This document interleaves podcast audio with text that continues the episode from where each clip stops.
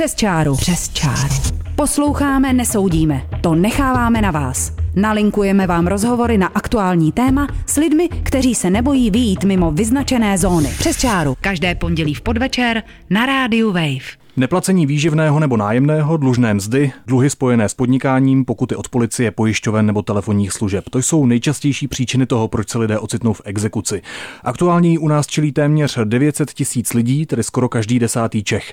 Asi půl milionu lidí má více dluhů najednou, již se nemají možnost zbavit. Proč se Češi dostávají do dluhových pastí? Jak z toho ven? A co přinese novela insolvenčního zákona? To jsou otázky pro dnešní díl magazínu Přes čáru, kterým vás provede Filip Titlbach. Přes čáru. Přes čáru. A se mnou ve studiu jsou dva hosté. Vladimír Plášil, prezident Exekutorské komory České republiky. Dobrý den. Dobrý den. A je tu s námi taky Petr Němec, advokát, který se ve své praxi exekucím věnuje. Ahoj Petře. Dobrý den vám je posluchačům. Já jenom dodám, že my si tykáme, protože se známe ze sociálních sítí, ale ve studiu se dneska naživo vidíme poprvé. Zásadní otázka možná na začátek, možná i obecnější, ale zajímá mě, eh, jaké ve společnosti panují největší mýty o lidech, kteří se ocitli v exekuci. No tak já bych řekl, že největším mýtem je to, že ten dlužník za svoji exekuci nemůže. To je dneska takové nosné téma už několik roků, ale vždy, když se někdo obouvá s prominutím do soudních exekutorů, tak by si měl položit otázku, jak je možné, že o té exekuci někdo rozhodl, protože o ní rozhoduje soud, pokud pověřuje exekutora, to vždycky. A samozřejmě ten exekuční titul může být i třeba pokutový blok od policie, protože ten sám o sobě, aniž by muselo být jakkoliv žalováno, už je exekučním titulem a exekuce se na jeho základě může provádět. Tak vy jste se na úvod ujal slova a bráníte exekutory vlastně hned za začátku, ale mě spíš zajímá, jaké se objevují mýty u těch lidí, kteří do té exekuce spadnou. No tak ty mýty mohou být nejrůznější, protože samozřejmě lidé žijí pod vlivem některých médií a i pod projevy některých politiků, kteří se vlastně zviditelňují tím, že říkají, a zejména před volbami do zastupitelských sborů všech stupňů, zatočíme s exekutory, zatočíme s nemravnými odměnami exekutorů, ale že nikdo nestíhá především trestně lichváře, že nikdo nesleduje, jak nebankovní ústavy nabízejí zcela nepokrytě půjčky i lidem, kteří by v bance naprosto neobstáli, protože nemají žádnou, žádný potenciál likvidity, to zůstává mimo. Petře, tvůj pohled jako pohled advokáta na tuhle problematiku a jaké mýty se tedy objevují o lidech, kteří spadnou do nějaké exekutorské pasti nebo do exekuce?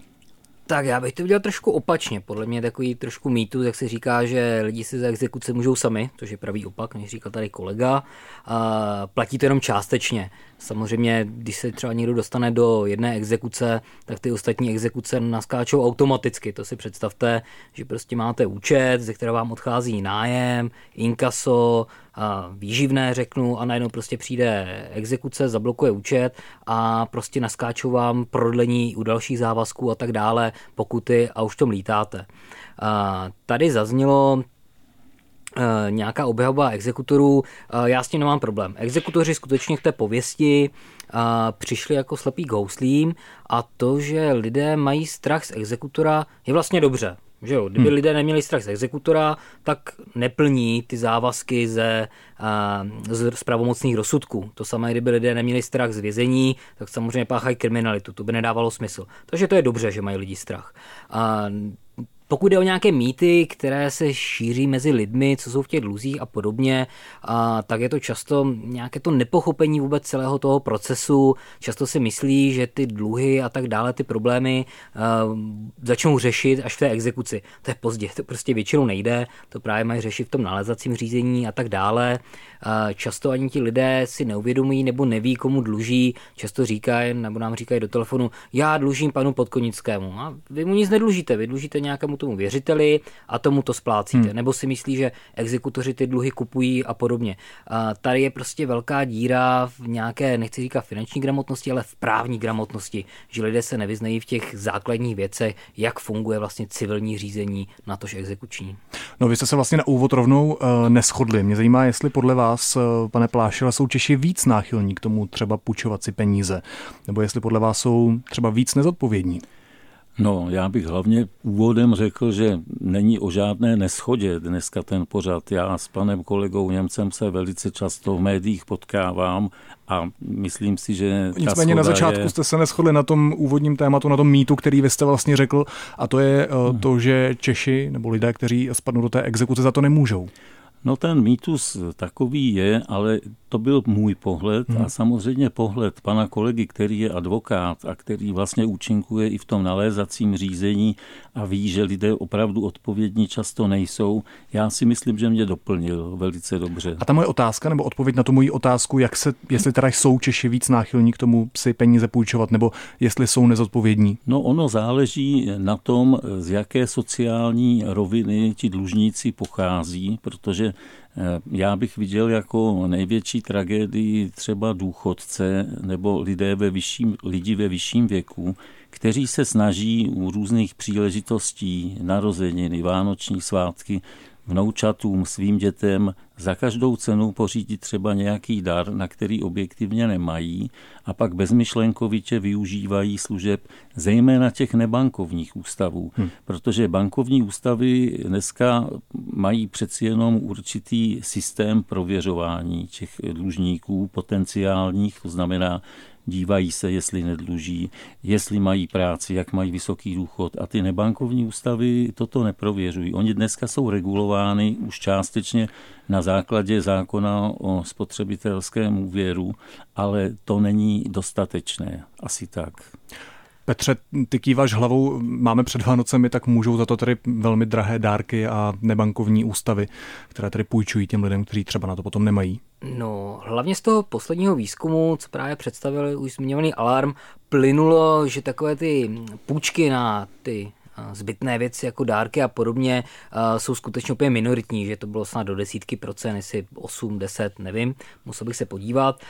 Takže to není úplně takový reprezentativní příklad, ale samozřejmě zástupci věřitelů a podobně to často zmiňují, že si člověk půjčuje na, na dovolenou nebo na dárky, na PlayStation, na televizi. Většinou ty půjčky jsou spíše na věci nebo potřeby nutné, jako je nájem, zaplatit jídlo a podobně, když se člověk dostane do nějaké té svízelné situace. Je pravdou, že by se mělo ukázat i na ty věřitele, kteří by těm dlužníkům často v té situaci, v které jsou, neměli půjčit. No to je možná moje druhá otázka. Jak se může člověku stát, že má třeba na krku víc než jednu exekuci? To je úplně jednoduché. Když spadnete do jedné exekuce, tak najednou nemáte peníze a nemůžete plnit další závazky, které máte. Takže najednou prostě nemáte na zaplacení nájmu, protože vám tam spadla exekuce, řekněme na telefon, i když to je nějaká malá částka, ale vy to zjistíte a když vám prostě zablokují účet, což je logické, protože potom jde exekutor jako první, až pak se vám to oznamuje, abyste účet nevybílili, a najednou prostě nemáte peníze a už jste prostě v prodlení. Hmm. Tak možná praktická otázka, ale co dělat, když má člověk teda na krku exekuce? Předpokládám, že přijde vhod právník, ale když člověk nemá ani na toho právníka? Klidně reagujte, pane No, prezident. pokud se týká reakce v té konkrétní věci, tak já si myslím, že zásadní je komunikovat s tím exekutorským úřadem. To znamená, pokud vím, že mám zablokován účet, nemám žádnou písemnost, tak je nejlépe buď napsat nebo se osobně dostavit na exekutorský úřad, převzít si písemnosti a snažit se třeba navrhnout splátkový kalendář, poněvadž u těch marginálních částek jsme v nějakých deseti tisících korun, tam nikdo nemá problém ten splátkový kalendář nastavit. I když samozřejmě není na něj nárok právní. Tím, že ten dlužník přijde, že ukáže svoji ochotu nějakým způsobem věc řešit, tak eh, si myslím, že má i dobrou šanci, aby ten splátkový kalendář mu byl nastaven. Jak je možné, banální otázka, že někdo, kdo je v exekuci nebo kdo nemá na placení nájmu spíš, hmm.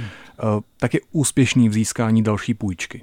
Jak je nastavená legislativa v tomhle tématu, Petře? No, On by správně neměl uh, dostat tu půjčku, pokud má exekuci, má dluhy. K tomu právě slouží ta povinnost věřitele uh, řádně posoudit úvěryschopnost uh, klienta, což vlastně stanoví zákon o spotřebitelském úvěru.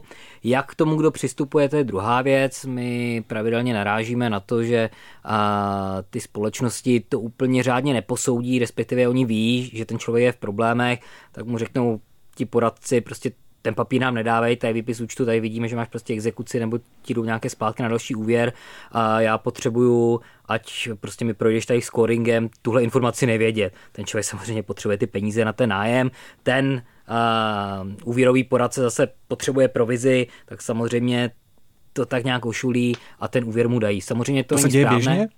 Děje se to skutečně, můžeme říct běžně, protože to dělají někteří velcí nebankovní poskytovatelé úvěru. Nicméně ta sankce v zákoně, když řádně neposoudí tu úvěryschopnost, což my jsme schopni potom prokázat, tak tou sankcí je neplatnost té smlouvy. Mhm. Jak je to vlastně podle vás uh, regulované legislativně, tahle problematika? No já si myslím, že to regulované není dostatečně, protože ať si vemete kterýkoliv licencovaný bankovní ústav, tak ten má přesně stanovený postup, jak prověřovat tu likviditu žadatele o půjčku.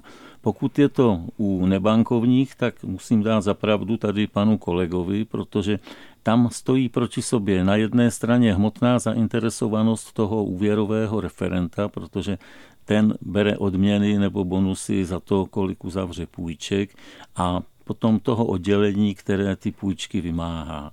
To je za prvé. A za druhé, myslím si, že už dost v médiích je veřejně publikováno, jaká rizika ten nebankovní úvěr nese. A žadatel by si měl především velmi dobře přečíst smluvní podmínky. Zejména by měl být bdělý a ostražitý, pokud jsou tam různé poznámky pod čarou. Ten fond písma je třeba dvoumilimetrový a je vidět, že ten poskytovatel půjčky už se zjevně snaží některé věci tak jako lehce maskovat. My jsme se teď bavili spíš o příčinách, ale pojďme hmm. k těm důsledkům. Jak se vlastně Čechům daří dostávat eh, potom už z těch dluhových pastí? No dostat se do dluhové pasti je problém. Když máte exekuce, když máte víc, tak samozřejmě a nemáte moc prostor, jako, jak to řešit, jak splácet. Řešení je samozřejmě ta insolvence, to odlužení, ale ty dluhy často tam mají takové příslušenství, bavím se o úrocích nebo sankcích, které hmm. narůstají, že člověk to vlastně nemá možnost splatit ten dluh, ale nedostane se ani do té insolvence, protože nemá dostatek peněz na těch 30%. Teďka samozřejmě je na stole ta, ta novela, a ní leží tuším v Senátu s tím, že těch 30% by ten dlužník nemusel splnit, ale posuzovalo by se to až na konci toho celého odlužovacího procesu, zda se dost snažil nebo nesnažil, což samozřejmě dává do toho procesu obrovskou míru nejistoty a jestli to bude fungovat nebo nebude fungovat, bychom vlastně viděli až třeba za pět, za pět let, což může být hrozně pozdě na to, než se udělá nějaká judikatura. No my se k té novele insolvenčního zákona ještě dostaneme. Mě každopádně zajímá, protože ty máš za sebou spoustu případů, které se týkají exekucí, možná stovky. Pamatuješ si třeba nějaký, který ti utkvil v hlavě? Tak my řešíme specifický výsek exekucí a podle rozhodčích nálezů, které zastavujeme a tam často prostě narážíme na podmínky, které by se daly obecně označit za lichevní, ale to je právě problém. To, o čem tady mluví třeba eh, pan prezident exekutorské komory, že by se měla stíhat lichva a tak dále, ona se stíhá, ale problém je v definici lichvy. Lichva není to, že máte úroky 150%, 200%, ale tam musí být ještě ten prvek zneužití něčí tísně, rozumové slabosti a tak dále. To nikdy neprokážete. Hmm. Takže my se bavíme spíše o nemravných exekucích. A pokud jde o nějaký konkrétní případ, tak byl to třeba pán, co se na mě obrátil, byla to nějaká exekuce od nějaké fyzické osoby, podnikatele a z Brna, takový zvláštní podnikatel. My jsme tomu pánovi řekli, tu exekuci zastavíme, taky jsme ji zastavili a zjistilo se, že vlastně nějak půl roku nebo pár měsíců předtím tam byl ještě jeden povinný, druhý dlužník, to byl syn toho člověka a ten se prostě s manželkou oběsili kvůli těm dluhům. Prostě přišli, přišli pozdě a my jsme to moci mohli jen oznámit, tak škoda no, kdybyste přišli o půl roku dřív, tak máte syna. Pane prezidente, vaše reakce? No tak to jsou samozřejmě věci velmi smutné a tragické. Některé eh, je nutno posuzovat eh, přísně individuálně. Eh, já mám zase na mysli případ jednoho nešťastného dlužníka, který bydlel v Napajedlích a byl vlastně trestně pravomocně odsouzen za napadení vykonavatelů, protože na ně použil legálně drženou krátkou kulovou zbraň byl odsouzen za pokus vraždy na úředních osobách. Podotýkám, že soud mu šel na ruku, protože zohlednil tu mimořádnost situace a v rámci zákonné sazby 15 až 20 roků za takovýto trestný čin mu uložil 12 let nepodmíněně. Hmm. Samozřejmě mohlo tam být ještě dovolání, mohl doufat, že na dvě třetiny by se z této sazby dostal z výkonu trestu odnětí svobody. On bohužel zvolil tuhle tu tragickou cestu. Nicméně eh, je to vždycky individuální a myslím si, že to, že se jdu zeptat, že jdu za poradnou eh, příslušnou, mimochodem exekutorská komora rovněž poskytuje bezplatné poradny, tak si dělám dopředu takovou určitou možnost, že se ta věc vyřeší. Ona se může vyřešit zaplacením, splátkami, může se přejít do insolvence. Možností je řada. Pojďme dál. My už jsme tady zmínili, že máme k dispozici aktuální průzkum, který se týká exekucí. Vypracovala ho pro Alarm agentura Median, která se ptala víc než 800 lidí z chudší poloviny Česka, eh, tedy lidí, kteří žijí v domácnostech s příjmem pod Median a kteří jsou v ekonomicky aktivním věku. Agentura se zabývala otázkou, jak se exekuce projevují do poklesu důvěry v instituce, do extrémního volebního chování, případně do stresu v domácnostech a tak dále. Výsledky schrnuje sociolog Dan Prokop. Koukali jsme se, nakolik se liší ty lidi, kteří ty exekuce mají nebo měli v posledních pěti letech, od těch, kteří je neměli. To naše srovnání ukazuje například, že ty lidi, kteří ty exekuce mají nebo měli, tak výrazně často odcházeli z legální práce oproti těm zbylým Čechům z té chudší poloviny, které je neměli, že mají nižší důvěru v instituce a podobně. Například většina těch lidí z té chudší poloviny Česka pořád se shoduje na tom, že polistopadové změny měly smysl v České republice. Jo. Ale mezi těmi lidmi, kteří mají zkušenosti s exekucí, je to už menšina. Tam převládá buď to, že to smysl nemělo, že neví, nebo že neví. Tak pánové, jak vnímáte to, že tedy exekuce můžou minimálně podle těch výsledků aktuálního průzkumu od Medianu ovlivnit celou společnost prakticky? Petře. No to je něco, co jsme samozřejmě tušili, když my máme nějaký facebookový profil, vidíme tam ty uh, naše fanoušky a jakým fandí politickým stranám, co tam mají za označky a podobně, tak jsme samozřejmě vždycky tušili, že trošku inklinují k těm uh, nesystémovým stranám.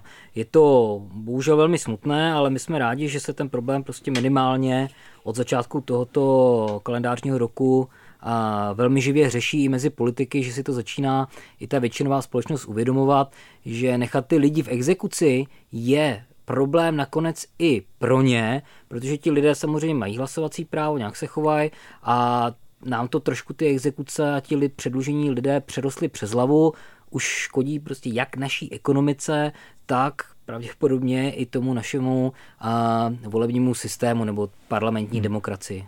Co na to říkáte, pane Plášile? No tak co je zajímavé a čím bych chtěl začít, tak podle podkladů, které mají orgány zákonodárné i exekutivní Evropského společenství, tak Češi jsou hned po Němcích druzí v rámci Evropské unie, kteří se dobře vypořádávají se svými závazky. To znamená, nespadají do nějakých těch komunit sociálního vyloučení, tak jako jsou státy třeba typu Bulharsko, Rumunsko. Já si osobně myslím, že tady je důležitým pozitivem zatímní existence sociálního smíru eh, v celém státě, protože... Já vás zastavím, co tím myslíte tím sociálním smírem? V téhle otázce? No sociální smír je třeba to, že to nebude jako za první republiky, kdy při exekucích byli stříleni četnickými asistencemi ti chudáci dlužníci, kterým třeba šel exekutor sebrat jednu jedinou krávu, která živila celou rodinu. Tak samozřejmě to byl velký problém. To zmiňujete dost extrémní případ, a jsme ve 21. století. No prosím vás, já to zmiňuji jenom proto, že první republika je chválena jako etalon, kde bylo všechno v pořádku. Nebylo. A pokud by tady došlo k narušení sociálního smíru, tak si vezměte, že to mohou být demonstrace, které jsou už potom blízké třeba vandalismu nebo nějakým násilným činnostem. No nicméně, jak se ukázalo v průzkumu, nebo z těch výsledků hmm. toho průzkumu od Medianu, tak eh, stejně ta aktuální situace nějakým způsobem společnost ovlivňuje a ne zrovna zřejmě pozitivním způsobem. No, ovlivňuje ji, protože ti, kteří si představují, že si svou situaci vyřeší třeba volbou nějaké extrémní politické strany nebo e, že budou poptávat, dejme tomu, autoritativní režim, těch možností je tady více, hmm. tak ti jsou, bych řekl, první, kteří by měli být nějakým způsobem vzděláváni. E, ať médií nebo konkrétními akcemi a hlavně měli by být motivováni k práci. Jsou? No to záleží, kdo je garantem takových akcí. Třeba obecně prospěšné organizace, já si třeba konkrétně myslím, že... Asi speci... bychom se měli bavit o státu, ne? Téhle otázce? No prosím vás, ono to s tím souvisí, protože stát selhal už v tom, že nebyl schopen eh, do roku 2001 vůbec vymáhat žádné judikátní a obdobné pohledávky. Proto bylo zvoleno i teda možnost soukromých soudních exekutorů. Ale máme tady nevládní organizace, které jsou partnerem naší exekutivy, ale i zákonodárců. Typicky se vracím k tomu člověku v tísni, kteří odvedli opravdu velký kus práce práce a myslím si, že mají i zásluhu na tom, že ten sociální smír existuje. To je můj názor, prosím. Novinářka Saša Úlová třeba upozorňuje na to, že mnohem lépe se zbavují exekucí lidé, kteří mají ten sociální kapitál, tedy záchranou sít lidí, eh, známé hmm. právníky a tak dále. Ona sama vyprávěla svůj příběh, eh, že vlastně byla v exekuci a pomohl její bratr, právník. Pak jsou to ale samozřejmě lidé, kteří tento kapitál, o kterém mluvím, nemají eh, a už jenom třeba výdej 10 tisíc korun, dejme tomu, může být začátek nějakého obrovského dluhu pasti, případně hmm nějaké exekuce. Co je podle vás potřeba udělat pro to, aby lidé kvůli třeba nějakému neočekávanému výdaji se nedostali do takových problémů. To je právě ono, co popisujete. Když jsme se tady bavili o tom poskytování úvěru těmi nebankovními subjekty, tak musíme říct, co ten člověk má dělat, kdyby teda ty nebankovní subjekty nebyly. Jo? Ty peníze potom nesežené a některé skupiny těch lidí prostě nemají možnost si půjčit u rodiny nebo známí, proč jsou ve stejné situaci. Co by tohle řešilo nebo co by tomu předešlo, tak podle nás je problém hlavně to, že tady lidé vždycky pracovali nebo pracují, ale vlastně ty mzdy ještě nemají tak vysoké, že si člověk prostě nevydělá, nemůže si udělat prostě nějaké rezervy a podobně. V tomto ohledu se nám hrozně líbí právě ta iniciativa Konec hlavné práce eh, odborů, protože to je něco, co nás může posunout dál. Až potom můžeme ty lidi učit o nějaké finanční gramotnosti, když jim na konci měsíce prostě zbyde tři tisíce, když zaplatí ty nejnutnější výdaje, tak pak je můžeme učit, jak spořit, kam to investovat hmm. nebo co koupit. Když jim zbyde prostě 500, tak je to k ničemu. No co nás může posunout dál, tak to je možná i novela insolvenčního zákona. Co přesně má přinést? To hlavní, o čem se mluví, je vlastně ta možnost jakoby uh, nulového odlužení, to znamená, že by padla ta hranice 30%, kterou nyní musí každý splnit, což znamená těch 30%, že za pět let musíte zaplatit takové závazky, aby to pokrylo 30% těch dluhů hmm. u těch věřitelů. To podle toho záměru by teďka mělo platit jenom částečně, že když nesplníte těch 30%, bude to třeba 10, 5%, tak vám na konci řeknou, OK, nesplnil si hranici 30%, ale snažil se, stačí ti to odpouštíme ale právě zaznívá velká kritika, že to je velmi nejasné, jak to vlastně bude za těch pět let, kdo to splní, jak se vyvine ta judikatura, která se začne tvořit až vlastně po těch pěti letech. Takže nějaké rozhodnutí nejvyššího soudu třeba dostaneme až v roce 2028 třeba nebo 25 a zjistíme, že to třeba nefunguje a bude velký problém, který právě naruší třeba ten sociální smír. Já tady úplně s kolegou souhlasím, to, co popisoval, to je strašně důležité a nedokážu si představit, že by se nakonec za pět let třeba zjistilo, tím, jak je ten zákon trošku nejasný, že to úplně nefunguje, že ti lidé pět let prostě žili celkem nuzně, protože to odlužení je skutečně přísné, ono je dokonce přísnější než ty exekuce, když jsou na člověka a řekneme mu, bohužel dluhy ti nezanikají. To jako vyvolá skutečně podle mě i sociální bouře u těch lidí. Jak vy vnímáte ten připravovaný návrh novely insolvenčního zákona, pane prezidente? No, je to velké dobrodiní skutečně zákona. Předesílám, ono se to někdy tak podává v některých médiích, že to není nároková věc a samozřejmě po těch pěti letech bude mít poslední slovo soud. A já bych chtěl uvést, že skutečně taková lhuta, kterou tady zmiňujeme, těch pět roků, je i z hlediska možností legislativního přínosu tou lhůtou opravdu nejkratší. Je to pokrok, je to posunutí, bych řekl, v řešení těchto krizových situací, ale určitě se zase najde někdo, kdo se bude snažit na tom svést, to už prostě tak chodí a bude velká odpovědnost insolvenčních soudců, jak tu celou věc vždycky konkrétně uzavřou. Hmm. Takže jaké nejlepší řešení by mě zajímalo? Úplně otázka na závěr na vás na oba. Kdybyste mě, jako člověku, který třeba je v exekuci nebo má na krku víc exekucí, jaký tři, čtyři, pět rad byste mi vlastně poradili, jak bych se měl v tu chvíli zachovat? Kontakt eh, se soudním exekutorem, eh, snaha získat třeba i tu bezplatnou právní poradnu, potom eh, s rozvahou brát vydání, která by mě očekávala, to znamená zbytné věci naprosto jednoznačně škrtnout, zvažovat, zda exekuční řízení nenahradit insolvenčním, protože mám-li parafrázovat slova jednoho soudce nejvyššího soudu, tak ten řekl, insolvence je vlastně hromadná exekuce. No a e, samozřejmě pokud má člověk rodinné zázemí, e, má se o koho opřít, tak i když mu to nemusí být příjemné se s tím svěřit, tak by se měl svěřit a zkusit to i s tou širší rodinou, s tím příbuzenstvem řešit, protože není výjimečné, že třeba manžel toho dlužníka o tom vůbec neví a dozví se, až když přijde vykonavatel sepsat movité věci. Hmm. A jak jsem říkal na začátku, tak v exekuci je téměř každý desátý Čech. Petře, tvoje rady? Tak já bych ti dal asi facku, že jdeš pozdě, že máš čtyři exekuce, protože v exekuci už to moc nevymyslíme. To je třeba řešit prostě v tom nalezacím řízení. Hmm. Takže bych ti vynadal, že jdeš pozdě, že tam jsme před soudem mohli říkat, a ta pokuta je neplatná, tohle je neplatné a ty dluhy by byly třeba poloviční. A v exekuci samozřejmě, jak říkal kolega, podle mě exekuční řízení by mělo být spíše nějaké takové, že exekutor měl být spíše nějaký krizový manažer, to znamená zvládanou jednu exekuci, dvě exekuci, nějak provést toho dlužníka a tak ať zůstane v tom systému. Když tam je více exekucí, tak skutečně řešení je pak až to odlužení, ta insolvence, ale tady narážíme prostě na omezenou naši legislativu a na ten dlouhý proces těm lidem vlastně nejde moc pomoct, než eh, aby doufali v to, že se tady změní zákony, aby odlužení mohly být, být hmm. třeba do dvou let nebo do půl roku, jak je to někde v zahraničí. Říká advokát Petr Němec, díky, že si dorazil do studia Rádia Wave. Já děkuji. A byl tady s námi taky prezident exekutorské komory České republiky Vladimír Plášil. Díky moc. Díky a naslyšenou. Další díl magazínu Přes čáru uslyšíte příští pondělí v pět hodin večer. Od mikrofonu se loučí Filip Titlbach. Přes čáru. Přes čáru. Přímočaré otázky, žádné křivé výpovědi. Magazín Přes čáru na rádiu Wave.